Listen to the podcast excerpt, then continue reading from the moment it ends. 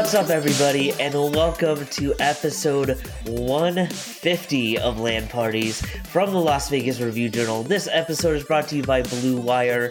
I am your host, Lucas Agan. Joining me, as always, is my amazing co host, Ryan Smith.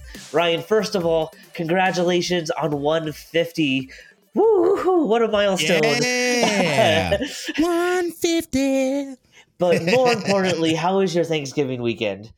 It was good. It was chill. Uh, I definitely caught up on sleep uh, a bit. It was just nice to kind of power down a little bit and not really have to think or do much. We kept it chill. Um, it, we just we just uh, had did a little Thanksgiving dinner at the house as a family and whatnot. Uh, other than that, we were planning on getting uh, our our Christmas tree up and stuff like that, but we didn't get around to it. Lincoln and I are are uh, working on a a secret project.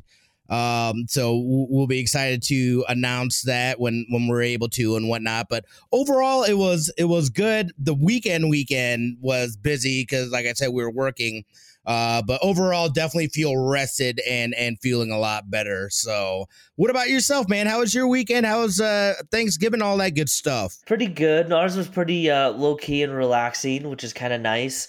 Uh, my weekend was filled with football and Marvel Snap, which is a very dangerous combination, as I found out. Such an addicting game, dude. Uh, Such an addicting game. I'm pretty sure I just spent all day Saturday, Sunday just watching football and playing that. Like, like it's a great like, combo. It is. It is, and I, I, know I've said this before, but those games, like, they're so short that it tricks mm-hmm. you into thinking you can just play one more game, and then you look mm-hmm. at the clock mm-hmm. and realize it's been like two hours. yeah. But, yep but I am loving it. I, you know, I I am I still am finding new strategies. Uh, it's still nice that you don't have to pay any money to get cards and whatnot. Uh, so at least right now, I'm still having like an amazing time with it. Ryan, I know that you got started with it too. I mean, what what has your experience been with that? I can't stop playing it, dude. So I also play Marvel Strike. I think it's Strike or Strike Down or something like that. I haven't touched that game in at least a week. Why? What do I need to when I can just play these card games real quick? And not only that, but then as you're building out these different decks, getting new cards that you haven't seen before, like it's a lot of fun. It is seriously addicting. I'm not a big like cell phone game player. I specifically don't play games on my phone because I get sucked in and and Marvel Snap has got me sucked in. It, it's good if you enjoy card games, even if you don't enjoy card games, um, you know, or you don't really play them. I think it's at least worth taking a look. You're familiar uh, with a lot of the characters and stuff like that, as well being Marvel IPs. So I, I, think it's a game that a lot of people can enjoy. Um, I swear we are not sponsored by Marvel Snap. It's just a really good game. Although Disney slash Marvel. hey. exactly. No, it's it's uh, it's just freakishly addicting. I think they have lightning in a bottle right now. Uh, but on to some news items and. Ryan, I'm just gonna start with Pokemon because uh, mm-hmm. despite all the glitches and and trouble that that it was having, it has sold a ton of copies to the tune of a combined 10 million in its first three days. Wow. Like that, that is, is, huge. Crazy to me. Like that's crazy to me. Like I, I it's funny because I, I, know that that we tend people can tend to give the Switch grief, uh, especially when you stack it against like the PS5 and Xbox Series X. Uh, but my goodness, there's a lot of Switches out there. Pokemon is as popular as it's ever been, uh, and I mean ten. For okay, so for comparison, God of War also had a fantastic start, and it sold mm-hmm. five million in its first week like that just to show you like the like how big of an appeal Pokemon has is insane, Ryan. This is insane. Those are crazy numbers. Yeah, and I, I think that really does speak to the franchise and the fans of the franchise. Like they come out uh, regardless. And and I have to say, I, I, I started telling you this a little bit before we went on, but I spoke to Davis about it. He recently finished it, and he said to him it was one of the best Pokemon stories, hands down. He said in spite of all the crazy glitches that were that and and we talked about it on the game cast and we had this video dude like the stuff is crazy. Like the glitches are ridiculous. And and and really it, it's sad it's kind of sad to see that you know it, it, does have um all these issues especially for a nintendo ip like they are good about making sure that when their games launch they are solid. You, there's not a lot of issues with their launches. So to see that this one is having you know a lot of crazy bugs but again story wise gameplay wise what i'm hearing is fantastic. And i told him that you were gonna wait. He said why? He was like don't tell Lucas not to wait, pick it up as soon as he can. He won't regret it.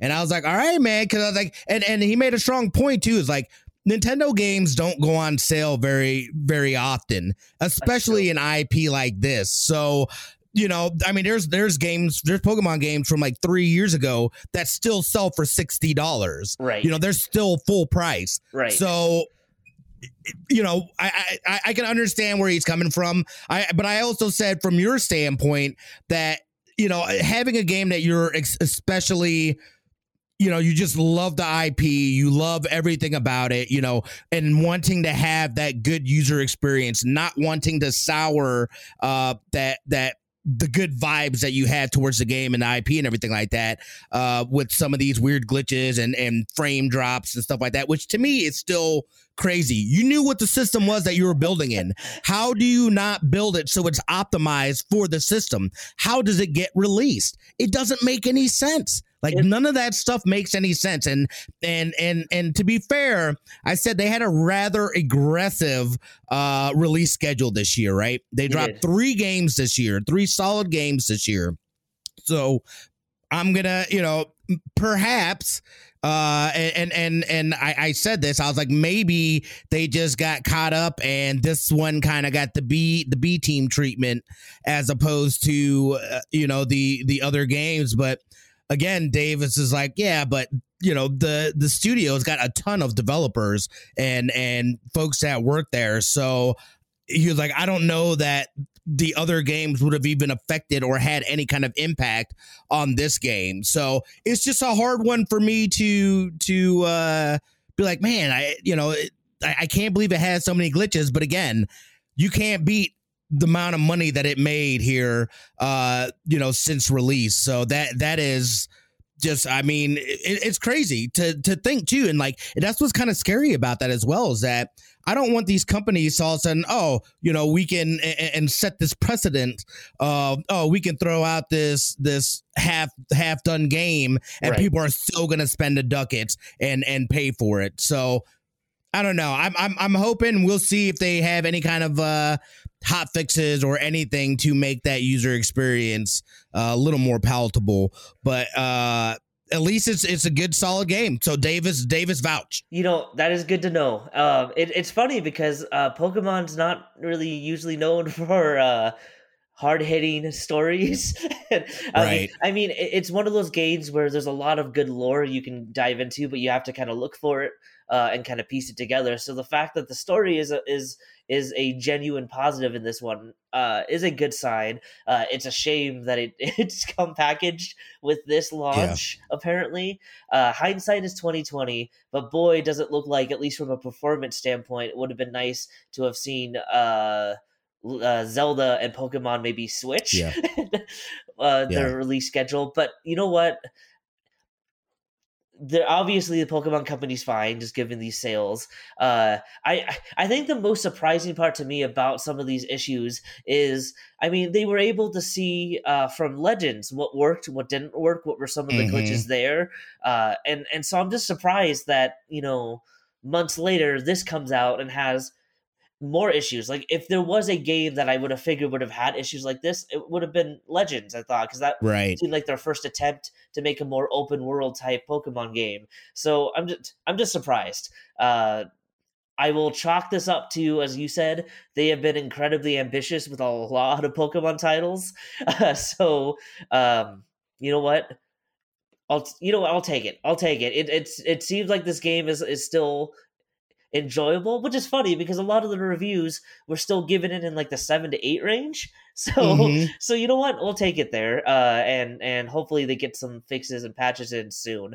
Uh Because Yeah. It, sorry, I was gonna say it speaks a lot to what they did do. The fact not only the sales numbers, but you know the the reviews that and legit. I mean, there's a lot of people that were bagging on it as well, and and the reviews. You know, when it first came out, definitely uh, it, it was looking pretty rough. But I feel like since people have been able to get through it and see at least the story part of it, still dealing with the glitches, it, it's I think it speaks volumes that people are still saying go and pick up this broken game that is have that has crazy crazy FPS issues and and things like that. But they say it's so good that you have to still get it. That to me I was like all right I, I I've got to let them know. Because if anyone is is super staunch about that stuff, it's Davis. So when he said, "Yo, tell him he should not wait and pick it up anyway," I was like, "Okay, okay, I will let him know because that uh, I, I think that clearly it's a solid game. It's just unfortunate that is that is having uh, the technical issues that it is. Yeah, my, my last point to this, I'll, I'll just say this: Sword and Shield, which were the last mainline entries in, in Pokemon on, on the Switch, has sold Uh-huh. 25 million copies, and Scarlet and Violet just reached almost half of that in three days. Like That is insane. I don't know. Yep. So they're they're fine. Nintendo is definitely still happy. Let's just put it that way. For sure. Just let's let's hope that this is not a uh, a trend moving forward uh, with them because that would really really be unfortunate, and I think that would eventually in the long run end up hurting them. Right. Uh, switching gears to a game that's coming out here. Uh, here, I want to say it's this week. Want to see it's the second of December, but uh, we've got the Callisto Protocol. If you are familiar with it at all, it's almost like a a Dead Space, or it, it has very much Dead Space vibes out uh, in space. Uh, a space horror essentially game is what it is.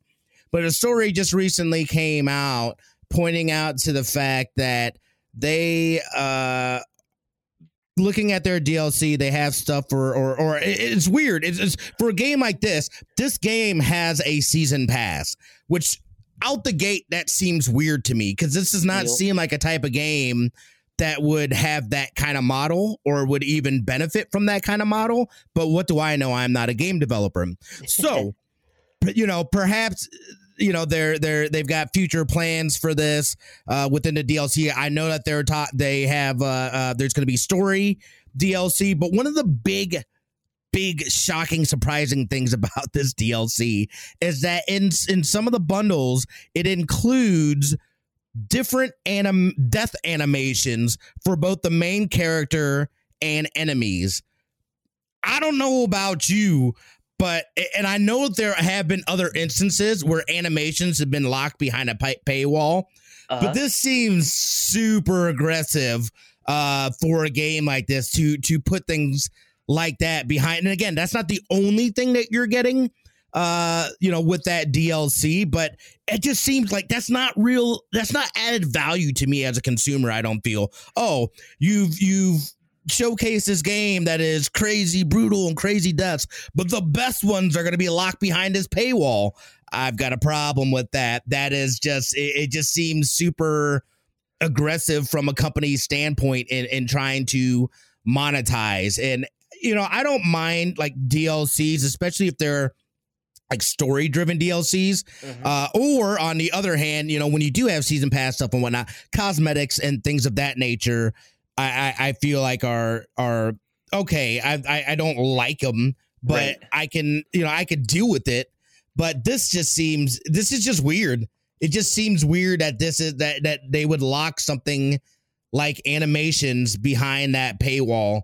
Um, I don't know. I, I, what are your thoughts on it? I don't know if this this and, and, and for me, this isn't a game that's up my alley. You guys know if you if you've been listening for a while, horror is not really my genre. I do like the shooter aspect of it, and if you give me a gun in a horror game, I'm gonna be more likely to play it. It's when you only have like a camera or a flashlight. I'm like, nah, you know what? I don't want any part of that.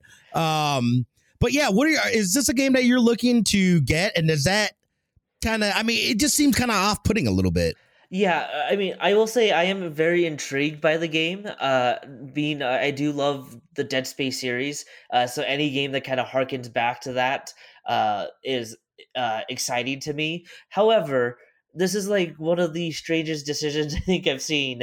Uh, you know, as you said, they are not the first game to lock uh, animations and whatnot behind a paywall. However, most of those games it makes sense to a degree, mm-hmm. um, and at least with like like when you have cosmetics and things like that, it's usually in a multiplayer game that lets you kind of personalize your character and keeps things fresh to keep you kind of playing and, and going with it. Not usually associated with story driven games. So right. this is really weird to me. Like uh, I honestly think it would have been more funny is if there was no death animation and they locked them all behind a paywall.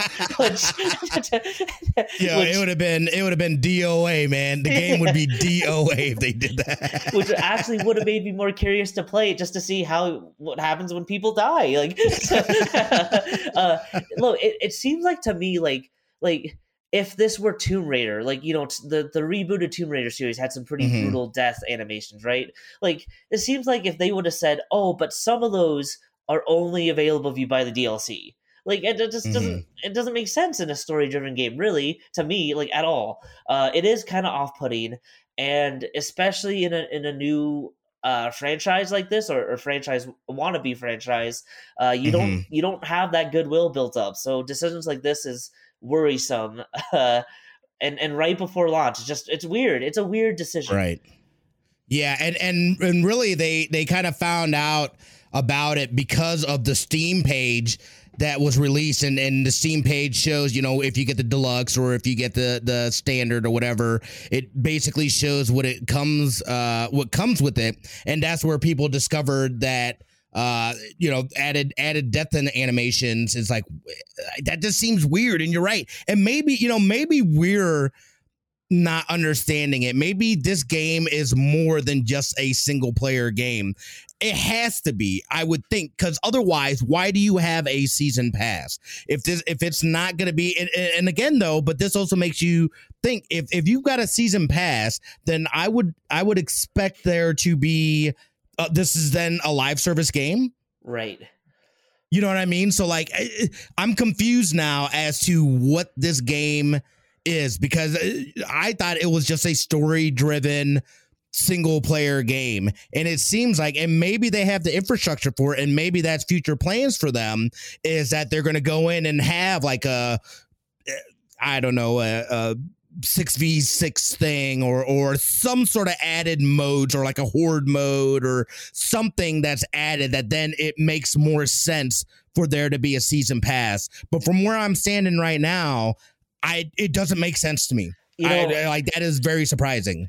If it's because we don't understand what the game is, that's purely on on their uh. Right. Like they haven't done a good job explaining it at all. If if if this is not a narrative focused game, like, and to be honest with you, if that's the case, it's even more worrisome to me because the last game in my mind that I think about doing that was Avengers, where they marketed it mm. so much as this narrative driven game. Turned out it wasn't really that and mm-hmm. everybody was just let down. So, like, I sincerely hope that that's not the case. Although then you do wonder why lock that. But I don't know. I don't know that there's a good answer to this. Like, it, it does have me pretty worried uh, about what this game is and and its future. Really. Yeah. Well, especially with it so close to release.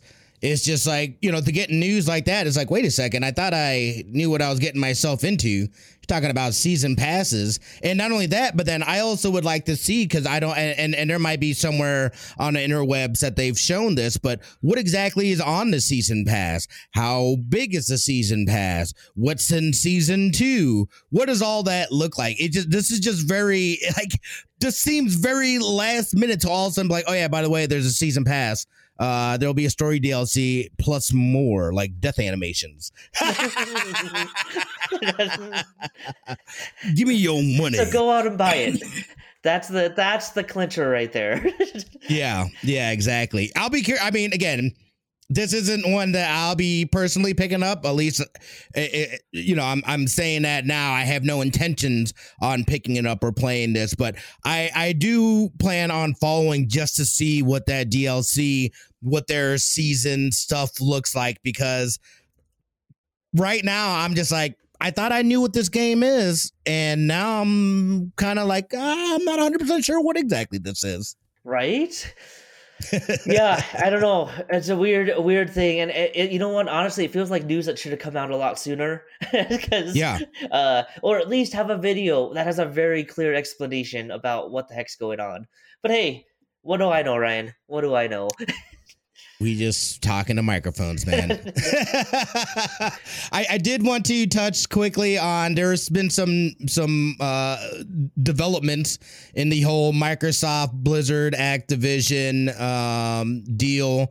It looks like the federal government is going to be possibly stepping in. We know that the FTC eh, has is is they haven't officially done anything yet, but it looks like they are starting to do the initial steps into kind of investigating um, this this whole uh, uh, deal going on, and this could potentially, if they do challenge it, it this could potentially kill the deal mm-hmm. uh, down the road if they're if they're able to. Again, I don't know if that's what they're looking to do or why all of a sudden now? Because i think a lot of this too and I, it's coming from number one with the the laws being different in in uh outside or countries outside of the united states. You know we're getting more information than i think is typically privy uh to the common common person um, outside of uh, those that are within the proceedings and whatnot in the United States. But we're getting all this information. We know that, and I, and I always think it's kind of funny how Sony is really pushing about the fact that oh well we're afraid that they're going to basically make it exclusive that would shift the market share uh, big time. Which again, I, I think uh, within the last three days, Call of Duty uh, Modern Warfare 2 made 800 million dollars. Um, so I mean, they kind of got a point there. As much as like, I, I think it's funny because like I, I feel that Sony's like the king of exclusives, and but again, they their exclusives are from studios essentially that they help to build. Mm-hmm. Um, what Microsoft is is doing is going in and trying to buy companies and basically take over their IPs and whatnot. And this is a huge one. Mm-hmm again, I understand Sony's concern. Microsoft is saying, no, we we would never do that. We're going to keep it. We'll keep it open uh, for everybody to be able to play. But look, if if there ain't something in writing that you know that. that I don't know how I'm not going to sit there and trust this. My competitor is telling me, yeah, we would never do that. then a year down the road, it's like, oh, but it's exclusive now. What? so I understand the concerns behind that. And it's crazy to think that Call of Duty has so much power, just that franchise, that they could swing and shift companies' projections. Because I'm guessing if they were to lock it behind some sort of exclusivity, it's going to hurt projections that maybe Sony has already projected into the future. All of a sudden, they're losing this money that is no longer coming in. Not only that, but also, I mean, uh, directly in their store as well. So I'm guessing that's what a lot of this is about but it'll be interesting to see if the FTC comes in and says, "Oh nay nay, we can't let this go through." Yeah, things are getting juicy. Like my goodness, there's a lot of drama going on. Uh, mm-hmm. Also, as a, as a side note, it's hilarious to me because for years people have tried to say, you know, the console wars are dying down. You know, we're all gamers. Let's have some fun. And then something like this happens and sony mm-hmm. and microsoft are starting to take the gloves off a little bit and uh, it's it's it's easy to forget um, amongst all the talk of we're all gamers that they're still rival companies they're still trying to make more money and mm-hmm. uh, deals like this can shift the needle uh, a lot so yeah who knows what's going to happen but just the fact that the ftc even announced that they're looking into possibly mm-hmm. challenging this is huge uh, and uh, if if you're a Sony fan, right, you love that they have all these exclusives. Plus, you have games like Call of Duty, right, that were have been cross-platform. So that's been mm-hmm. their strength. They have the biggest cross-platform games, and the and they have all these amazing series that they've built up. Uh, losing something like Call of Duty is big. I'm not a big Call of Duty fan, but tons of people are. Obviously, it's mm-hmm. always one of the biggest entertainment launches, and people love it obviously. Uh, so like losing that would be huge uh, and kind of maybe move the needle back toward xbox a little bit and xbox is trying you know to play catch up uh, in terms of exclusives and trying to get some of the studios they bought to hopefully down the road start to build some ip for them that they can uh, have on on xbox platforms. So it's just there's so much drama. Who knows what's gonna happen but um if this is blocked like you want to talk about an awkward situation. Mm-hmm. like that whole relationship just gets even more awkward and it makes you wonder does this affect future decisions? Sony's already been hesitant to do crossplay in some titles until public pressure kind of came in. Does this mean they're going to kind of pull back uh, and do what nintendo's traditionally done? Has been like look we're going to wall our garden off and uh, we're not going to play nice with you guys anymore. Like i don't know. Uh, the ramifications will be fascinating to watch yeah, you're right too. It, it's well, you also have to think too, that so Call of Duty is or has typically been every year they come out with a new Call of Duty. Mm-hmm. I know that that is changing, and next year there's not going to be a new Call of Duty. I think that's the smart move on their part because there was this oversaturation, mm-hmm. and you've got these and they have multiple studios working on it. Uh, uh, on the on the games and they basically work in a rotation but it felt too much it almost felt like uh the sports games where every year you have to get a new sports games where it's like look you can't you just go in and update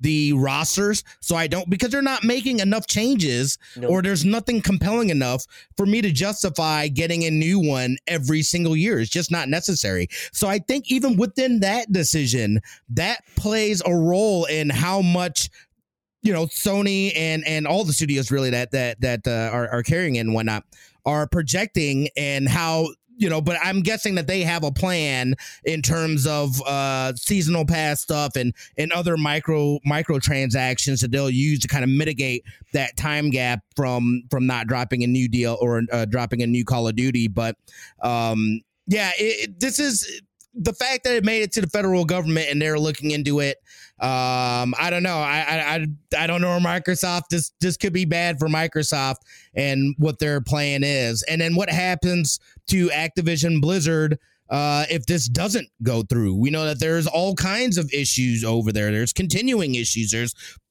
people talking about trying to uh, up in Alberta, they're trying to unionize, and right. uh, you've got uh, you know studio head or uh, um, heads over at Activision Blizzard kind of toting the line between anti-union statements and and what they're saying behind the scenes but they've got a lot of issues over there to fix already I think I thought it would be a good thing for them to be picked up by somebody, a, a different company, and straighten that stuff out. Because clearly it, it, has been bad for uh, quite some time over there. So we'll see how this plays out and if they will end up going through with this uh with this sale. I mean it's huge though. Uh, uh was it? 69 billion dollars? 70 billion dollars? Right. something like that? That's in, that's a lot. That's a lot of money.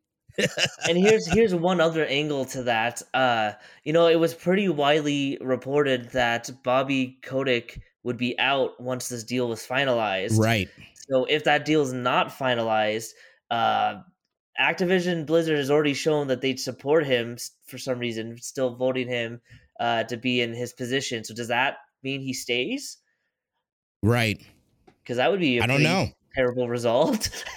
yeah, I, I, think there would be a lot of uh, upset people.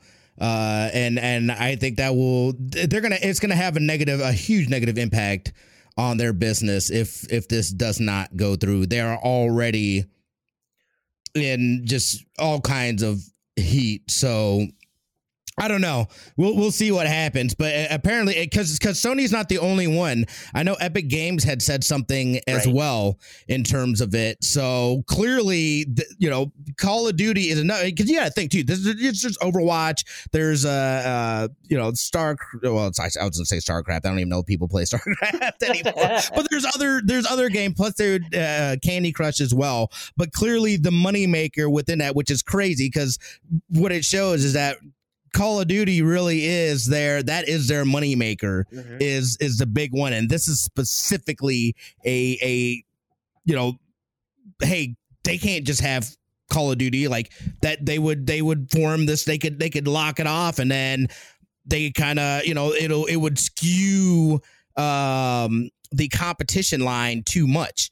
Right. So, you know, I, I clearly there's some validity to it, especially I feel uh, with the government now looking into it and other companies also coming out and being like, "Yo, this isn't uh, this is that's too much of a, a market share there." I'm sorry, but uh, that that can't happen. So we'll see. We'll see, and uh, of course, we're going to continue uh, following those stories and everything that's happening uh, within Activision Blizzard and and the Microsoft deals. So we shall see how it plays out, man. Definitely. Uh, one last bit of news on my end. Uh, we'll end on a little bit of a happier note here. uh, not a su- surprise, but Faker has re-signed with T1 for another three years. Obviously, Yeah. those two uh, are so closely associated uh, that I mean, it would have been a shock if he moved on to a different organization at this point. Uh, but good to see uh, the game, one of the game's brightest stars, if not the brightest star, with one of their premier, if not the premier organizations. So hopefully leads to some more finals that were as entertaining as this past year. Because my goodness, uh, I'm all for that if we can get some five game thrillers like we just saw. I would love to. I would love to be in those meeting rooms just to see, like, because I imagine he is getting a nice chunk of change. Um, because really, you know, Faker Faker is, for all intents and purposes, a celebrity. Mhm. Uh, especially not only within this game, but I mean, I I feel like just over uh in in uh or obviously folks that are are familiar with League of Legends, but especially like in the Asian market, uh, and and Europe and and places that you know they put a lot more into these games, these folks that are these these athletes that are a part of it. Um, you know, I, I would say that he's probably one of the biggest esports athletes, and and by probably i'm i'm almost 100% sure he's probably the the biggest uh, uh star i would say athlete um in esports uh obviously you've got some other notable people but League of Legends is just huge. So to see this, this is like this is like bread and butter, baby. This is like this is like jelly and peanut butter. Uh, you know, so to be able to see that, that's like that's like saying that uh, your contract was coming up on on Jordan, and uh, you know he had the opportunity to go free free agent, but he's like, nah, let's stick around for a few more years and do it again. So it'll be exciting. It's fun to see this. I love stories like that, and to see that they were able to come to a negotiation uh, that I, I think would be mutually beneficial for both Faker and T1 uh, is always good to see. So big ups to them. Big ups on that grab and and you know Faker make that change, son. And with that, don't worry, it's not just us this episode. We have a very special interview that we that Ryan you got to do during the Esports Yeah. Business Summit. Uh, why don't you set us up here? Yes, uh, so we're going to be uh, here on the other side of the break. We are going to be speaking with Colin Foran uh, of he is the head of game for a game called Shrapnel.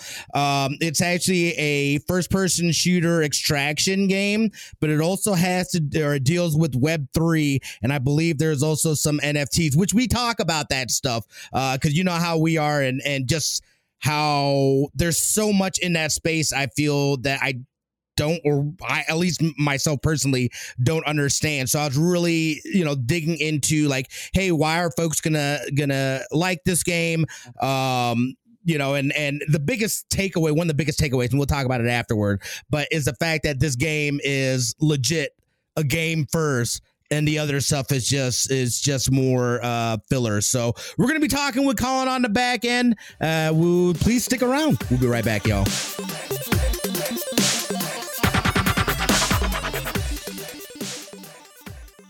If you love listening to us here on LAN Parties, what's stopping you from grabbing a mic and starting your own show? And there's no better place to host than Blue Wire Hustle. Hustle was created to give everyone the opportunity to take your podcast to the next level. Or if you want to host a podcast and just don't know where to start, Hustle is the perfect place for you. As part of the program, you'll receive personal cover art, Q&As with Blue Wire's top podcasters, access to our community Discord, and an e-learning course full of tips and tricks. On and on top of that, we'll help you get your show pushed out to Apple, Spotify, Google, Stitcher, and all other listening platforms. And the best part is, you can get all of this for only $15 a month, the same rate as any other hosting site would charge you just for the initial setup. So if you're ready to do more than just listening to us talk about your favorite team or game, then make your voice heard and hustle. Acceptance into the program is limited, so get your application in today. To apply, go to bwhustle.com slash join. Check out the description box in this episode to find out more. But that's bwhustle.com slash join.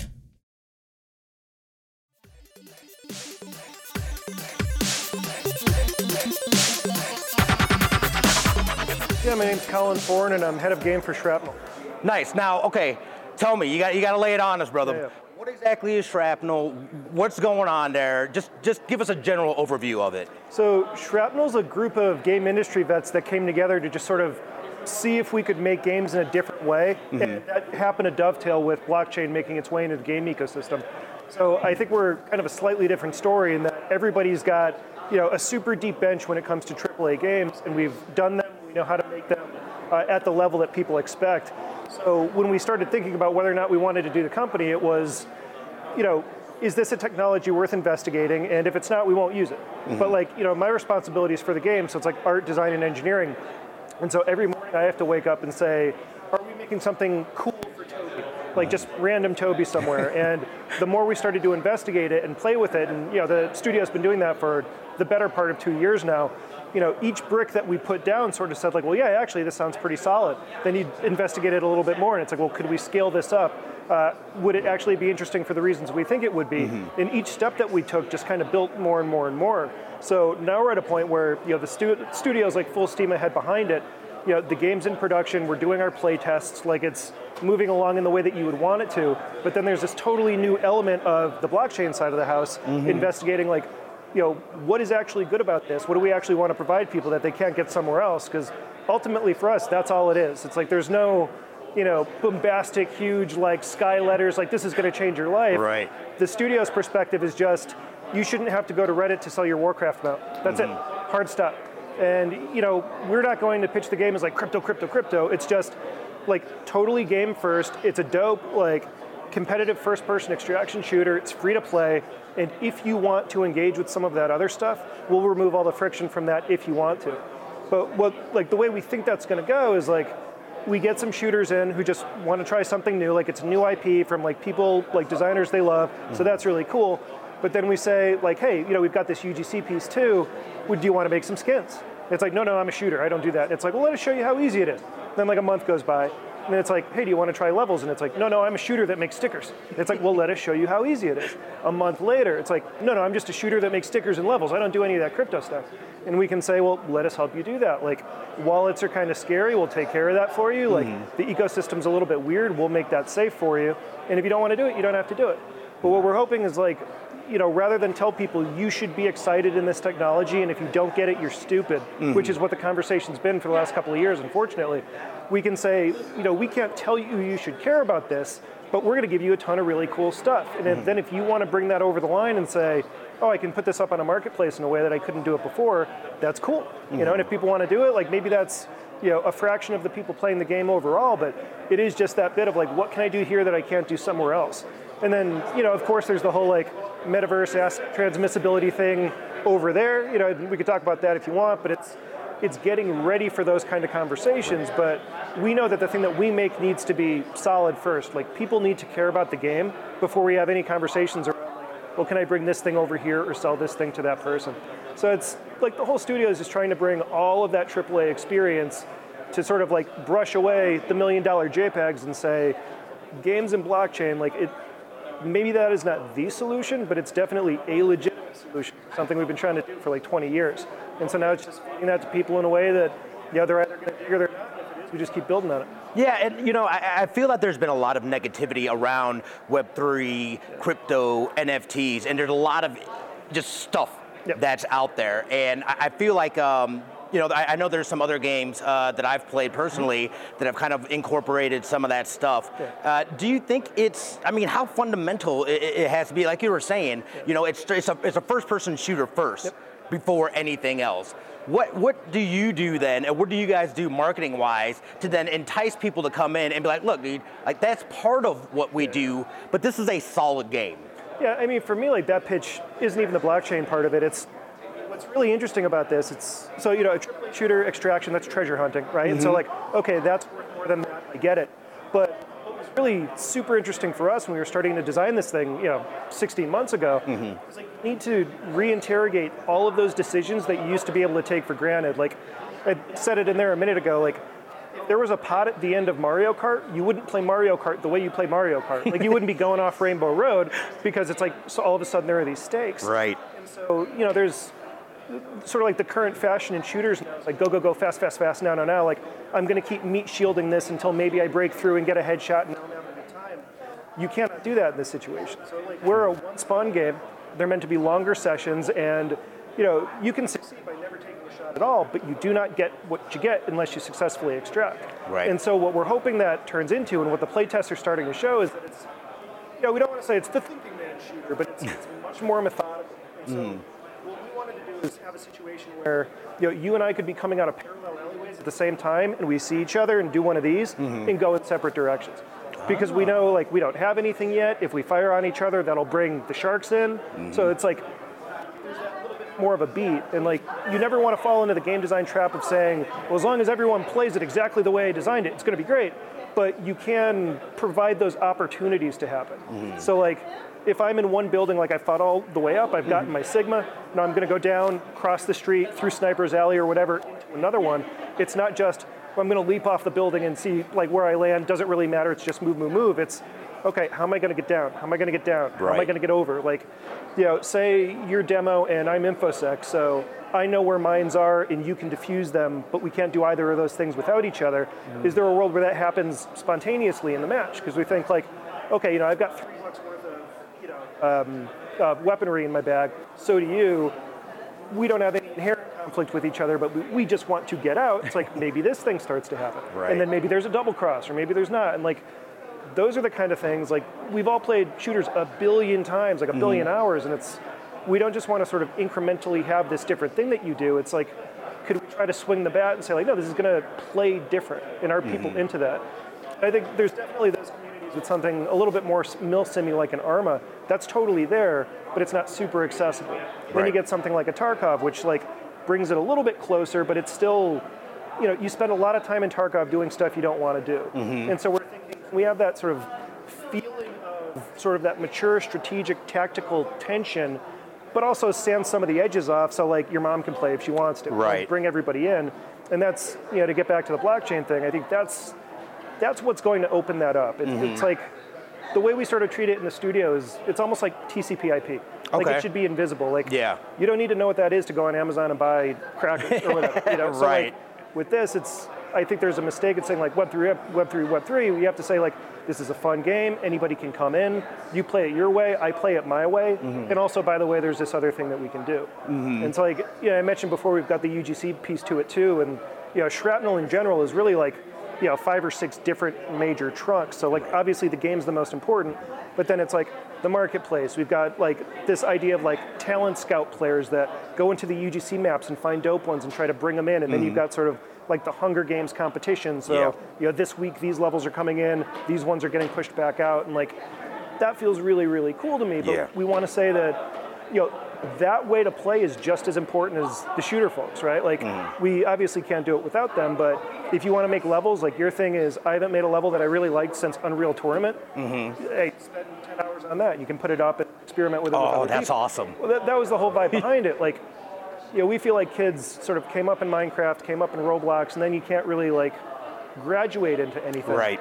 And I think, you know, you do have tools like Forge, but mm-hmm. I, you know, my critique of the way that went out is sort of like, you know, here's a toolbox full of tools, and you're just kind of giving it to people and saying good luck. And what we're trying to do is have, you know, a lot more community engagement and like really like have that second to second interaction with people where if you're making a level and you're having a hard time with it, you can talk to me on Discord Right. and like we'll work it through. Or maybe we fly people to the studio, or like we just do open Twitter sessions or whatever. Mm-hmm. And like making it fun again because it Yeah. hasn't been fun for a while. It's like it's got to be this big deal to like you know publish your stuff. And mm-hmm. with this, it's like I want to play your level. I want to tell you it's bullshit, and then you take it back and like replace all the stairs with ramps, and now we're doing this other thing instead. Then we play it again and rev on it and rev on it, and that's how you get dust, right? Ah. So like, if we can do like even a little bit of that, like I think it'll be different enough for people, like Right. familiar enough that we get those traditional players in, but enough little sizzle on the steak that it, it feels interesting and different. Right, right. And you mentioned too that you guys are play testing now. So let me ask, like, as far as the development uh, goes, like, where are you guys at in development? Um, is it something that you guys are still kind of like in close, focusing on the game aspects, and then later on, you know, you'll you'll worry about the other stuff, or what does that development process look I like? mean, it's all rolling. So we're looking at sort of the, the first big public reveal, uh, the first quarter of next year. Okay. What we've been doing up to this point, like, it's sort of like the, the less sexy version of game dev, but what we've been doing is building out all of these systems in a really atomic, modular way so that we can move it all together at once. So, like, you know, I've worked on games where you do a play test and it's like, oh, we need to make that change. Uh, we'll try to, you know, kick off a build tonight and play it Right. The way we've built our tools now is everybody drops out of the session, tweak a variable. So we say, okay, the ballistics model doesn't quite feel right. There's too much gravity on a round or too much drag. Mm-hmm. Pop out and relaunch the server. And like, yeah, I've worked on games close to ship that mm-hmm. didn't have the ability to do that. So like, it's more about like eating our vegetables early. So now that we have that, that can run really quickly. But since that's sort of off to the side and the designers can work in that way, that means art can be running along and just filling the pipe as it goes on. You don't have to worry about, you know, breaking a system that's made of baling wire and duct tape that, you know, was legacy from five games ago. It's been built up to work in that way. So like a, a big milestone for the studio last week was we had our first um, uh, play test with Dirty Internet. So like you didn't have to be on the LAN like in the in the studio. Mm-hmm. We're actually talking to a, a VC in a hotel room, and, Oh, which is like the worst way to play multiplayer games. And so like the studio is like, well, let's see, let's see how it goes, and it, and it worked out. And so like. You know, those play tests, just for the sake of the designers, are still a little like gray boxy. You know, it's like mm-hmm. the UE mannequin guy running around. But at the same time, we're building out those vertical slice levels that get the full set dressing. Right. So when the thing goes out, you know, it's not like sort of like a bogus E3 demo. It's it's going to have the extraction loop. It's going to have classes. It's going to have you know all of that stuff that you would expect. Plus, all the back end is working. Like mm-hmm. while we're like setting these really aggressive milestones for ourselves, it's for all the real deal work. So when you log on, you have an account, you have a wallet. That wallet knows what you have in it. That's talking to the game, and so it's like it's really sending something through the pipe for real. And so at that point, if we put it out and people dig it, then it's just all right. Move on to the next one. Move on to the next one. So it's it's an exciting time. In terms of the when when the game actually releases, um, do you guys plan on continuing to do tweaks and hot fixes Oh, yeah. as the community? Uh, so that's Total so games are- as a service. Yeah. Okay, so let me ask then, what do you guys have like a timeline or an agenda as far as like where you guys are at once you release and then future future content and Yeah, stuff? totally. So like the, the the big one that everybody's going to be excited about is that first quarter of next year. Mm-hmm. Like we're looking like we're on schedule for that. Like knock on wood. like somehow it's a miracle. But I think like not just the game stuff. We're also going to be releasing some of the content creator tools earlier, Mm-hmm. just so like you have stuff to play with when you're actually in that game. So like once that's there, that's sort of like a proof of life. And then after that, it's just going to be constant, regular updates to the community. So like you know, the thing that we're doing is sort of more of a behind closed doors, like early look, but you know, it's doesn't take a ton of imagination to imagine the thing going out in a limited public release right after. Right. You know, maybe it's like a test weekend so we can see if the servers blow up when they get hit really hard, but always keeping it out there and giving people a chance to get in, because we really do want the community feedback. Like it's, Yeah. I know every single game studio says that. It's like we're going to be transparent, and so like you follow a CEO around with a camera and then they disappear for seven years. Right. Like, we're not going to do that. So it's what we really want to do is like give people the tools they need to have those conversations mm-hmm. in a way that they get something out of it. Mm-hmm. So like, it was like what I was, you know, sort of critiquing uh, Forge for a little while ago. It's like you can't just bring people into a playtest session who have never done it and then expect a miracle. You have to say like, okay, guys, like what we're here. This is all about traversal. Like can I walk? How fast can I walk? Can I run? How fast can I run? How long do I transition from walk to run? What if I'm encumbered? What if I'm wounded? Right. And like that's what we're focusing on. You rev it a couple of times, get the feedback, get people contributing to it, rev it again, and then you rev it again, and then you rev it again. So, you know, of course, we want to make sure that the thing that goes out is the best that we think we can make it.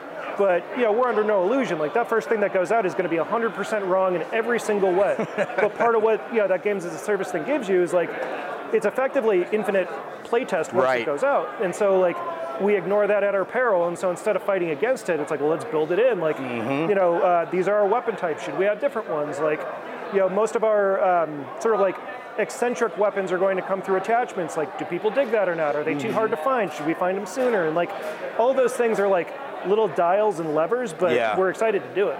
That's awesome. And, and again, lay it on us, brother. Where can people find more information? Uh, where should people be looking uh, to figure out and find out about Shrapnel? Totally. So uh, look up the trailer that we just put out. Like it was kind of a, a funny one because we rendered it all in UE5. Oh, okay. And so and like we kind of intentionally did it where you know people are going to see and be like, oh, that's bull. It's pre-rendered. and then like the week later, we released us actually like doing a playtest uh, session yeah. in that map. And, and, it's still like super super rough, but it's still mm. sort of like, you know. so like watch the trailer. I think it's, you know, so much of this is still in development that it's not like that's your character doing that thing and that's the game. But it's more like this is what shrapnel could be. Right now, mm-hmm. this is mm-hmm. where we think it's going. Um, the scary, cool thing about transparent development is like maybe when it releases, it's completely different. But right. you guys are going to tell us what we want to do. Mm-hmm. Uh, but outside of that, if you want more, like Discord's always a great place to go. Um, follow us on Twitter if you can. We're Play Shrapnel, and uh, hit up the website uh, especially if people are looking for work because we're trying to like get the word out and like okay. get resumes in as much as we can. Mm-hmm. So uh, if it sounds exciting to you or it sounds a little bit different, like we'd love to hear from you. Awesome, Colin. Yeah. Thank you so much for taking Absolutely, the time. Man. I appreciate yeah, it. Thanks for having me. Thanks again, Colin. That was a really fascinating uh, conversation that you guys had.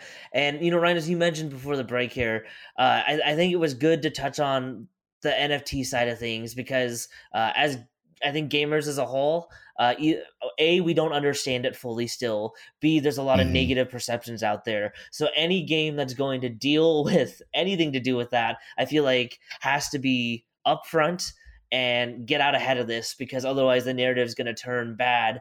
Uh, and the fact that this is a game first uh, is also a, a big, big uh, uh, key here, and then the, it doesn't seem like they're just trying to cash in on what they think is a moneymaker in, in NFTs. So really fascinating. Uh, I'm looking forward to it. Uh, it looks like a pretty fun game. Uh, so yeah, it's just nice to see that that maybe we're shifting, hopefully, how the industry is approaching NFTs, and instead of where appeared to be headed early on. Yeah, and I feel like there is a lot there that could be done in the space. Um, we're very much in its infancy and, and how the two are being integrated together. So I, I love the fact, you know, again, uh, Colin just speaking on the fact that it, it is a game first before anything. And obviously, even you can see from the gameplay and stuff like that, like this is my kind of game, you know, FPS extraction like absolutely like let me get my hands on this and and see and try it and then see what kind of innovating things that they can do with the web3 and nft space and whatnot. So i definitely think it's something uh worth checking out. And again i i want to you know say thank you to colin to taking the time and and speaking with us and and then just kind of letting us know what was going on with this game. So we're really excited to see it. Shrapnel um you can go to shrapnel.com to check out more and and see what it's all about. So again thank you so much colin but anyway, Lucas, what do you got going on this weekend, my friend? Well, now that I have a vote of confidence to pick up Pokemon anyway, uh, I'm excited. I'm excited to, to hear that. You know, uh, it, it, makes me feel like the rest of this game must be so good to overshadow that. I like it. Mhm. Uh, I do want to mention here we're only two weeks away, less than two weeks away, I guess now, from the Esports Awards, which we are going to be at uh, December 11th to the 13th out here in Las Vegas. Ryan, I am just kind of resting up for that because that's going to be a very busy couple days for us. But what about you? How's your it- weekend? Yeah, it, it- you know, it should be pretty chill. I'm a little, I'm a little sad. I have, I have not played a ton of Destiny, and even like getting back and getting a little more time to be able to play, I haven't really had a desire to play it. Like the seasonal activity was okay. The story part of it is is over for now. I went through all the story stuff. Uh-huh. Um, but you know, there's just other game and like I'm not gonna lie, between Marvel Snap and Overwatch 2, because I've been grinding Overwatch 2 hard. um, that's basically what I've been playing. But I do need to I need to switch gears again. I need to put some serious time in this week for God of War because we'll be recording a um, spoiler cast for that as well. So I'm already I'm like six hours deep into that game, and it is mwah, gorgeous, dude. It is absolutely gorgeous. So uh, yeah. Other than that, though, probably hopefully getting up our decorations. I'm guessing, and then doing as much relaxing as I can because we did have that wedding here a couple or a week and a half ago or so. So I feel like it, even though we had the time last week, uh, it's been a little bit of a, um, it's been a little busy. It's been a little busy, but Let me you know, Let me add one more thing because the Game Awards are coming up too. So let us know what your predictions are for that because yes, while we our next episode will come out before it'll come out like the day before the Game Awards. So let us know your predictions, uh, and especially if you think Elden Ring or God of War is going to come away with the most awards because it seems like that's the showdown of the night. it really does. It, it, it that is going to be exciting. Let us know your predictions. We'll give you guys our predictions and what we think uh, going through the categories. But it's always a fun time to be able to go through and celebrate the games of the year. So we hope you guys are celebrating as well. Thank you so much for listening. Don't forget, hit us up on the Twitters at LAN Parties Pod, at Lucas Egan, or at Smitty2447. We hope you guys have an amazing rest of your week. And you already know what it is. We love your faces.